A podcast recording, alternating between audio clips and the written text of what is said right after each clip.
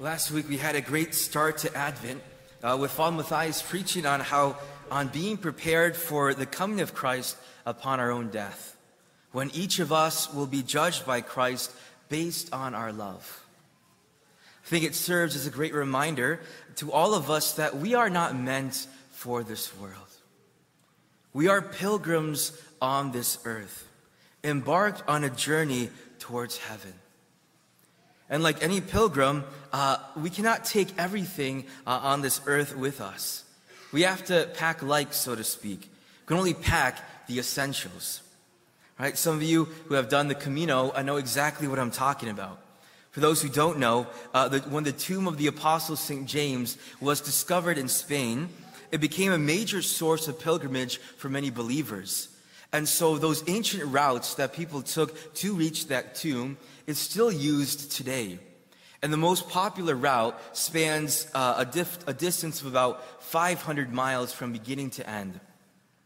And so, even if you've never done the walk, you can imagine that if you're going to walk that trek, right, uh, engage in that trek to the, uh, to the tomb, you're going to have to pack smart, right? You have to be efficient in what you carry with you. And so, for us, uh, to be able to pack well, right, it means we have to remember that we can take nothing, nothing physical with us when we die. Rather, what we have to focus on is uh, packing, so to speak, what is invisible.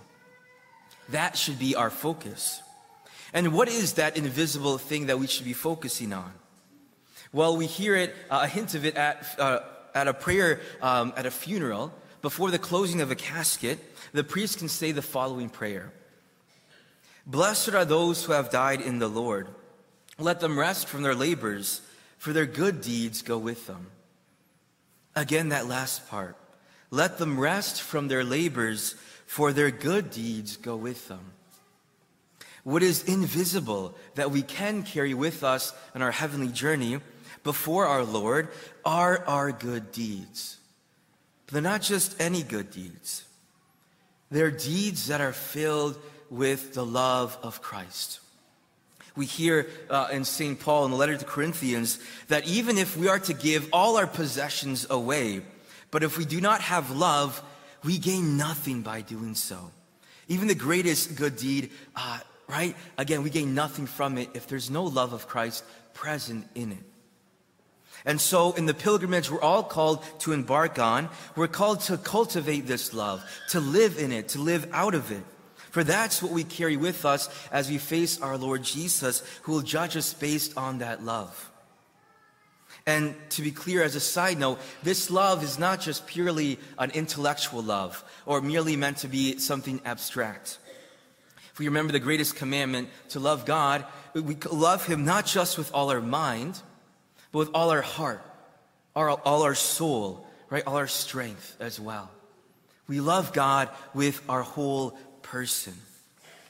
And that sort of love can only be awakened by receiving that love first. To illustrate that point, just think of the love between a child, a baby, an infant, and their parents. And you can ask the question who loved first? Was it the baby or her mom and dad? Well, the answer is the parents. And so it's the parents' love, right? The gaze of the mother, the loving gaze of the mother upon her child, right? The care of her father, and also loving gaze of the father upon the baby. It is that that awakens love within the child for her parents. And so with us, the same way, that love of God has to be awakened in us, love of the whole person by receiving, giving the Holy Spirit permission to pour the love of God in our hearts. It's His love that awakens love in us. That's why the Christian life is response to God's love. And so it's this kind of love that we're called to carry with us on our heavenly pilgrimage. Now, is there a way to know whether or not we're growing in this kind of love, that we're cultivating this, we're on, that we're on the right path? Well, there is, and they offer one way. And that way is this when we eagerly desire God's forgiveness.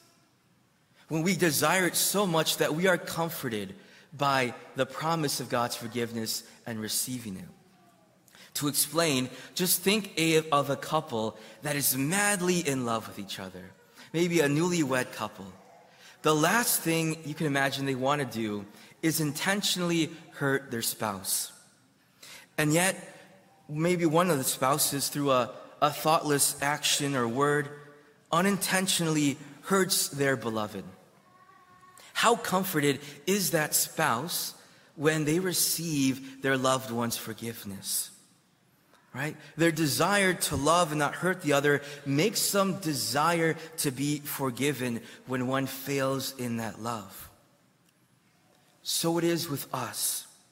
When we have the love of God in us, we find comfort in God's mercy. We find so much comfort to such an extent that we yearn for it. We seek it. We are consoled by that mercy. We hear then this consolation in the word of God that we heard today, where God is telling his prophet Isaiah to speak comfort to his people, a promising forgiveness. Comfort. Give comfort to my people, says your God.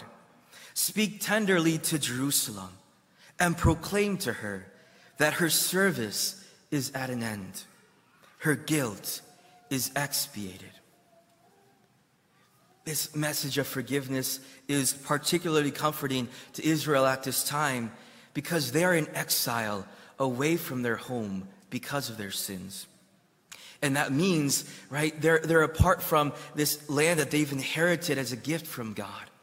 They're away from Jerusalem, which is the focal point of their worship right? Where they offer sacrifice to God. They're under rule by a foreign power. And so forgiveness is such a consolation because not only are they able to journey home, but they're able to go home back to where the Lord brought them to. Back to Jerusalem where God is present with them. Well, for us, in our journey to heaven, Receiving God's forgiveness means we're able to journey safely to our new home in heaven, won for us, open for us by the blood of the Lamb who has forgiven our sins. And when we have the love of Christ, that forgiveness consoles us. By receiving it, it's a good sign that we're on our way to heaven because love desires forgiveness. And since all have sinned and fallen short of the glory of God, right? When we're more aware of our, our, the ways we failed in love, the more we desire forgiveness. And so I end with this. During a funeral mass, one of the prayers that a priest can say over the gifts present on the altar, a prayer for the deceased, is the following. As we humbly present to you these sacrificial offerings, O Lord, for the salvation of your servant, we beseech your mercy that he who did not doubt your Son to be a loving Savior may find in him a merciful judge. Let us today prepare to meet our Lord, prepare for the end of our earthly journey by having recourse now to Jesus as a merciful Savior, by accepting, right, the forgiveness He won for us, by responding to His love so that at the end of our life, we may find in our same Lord a merciful judge.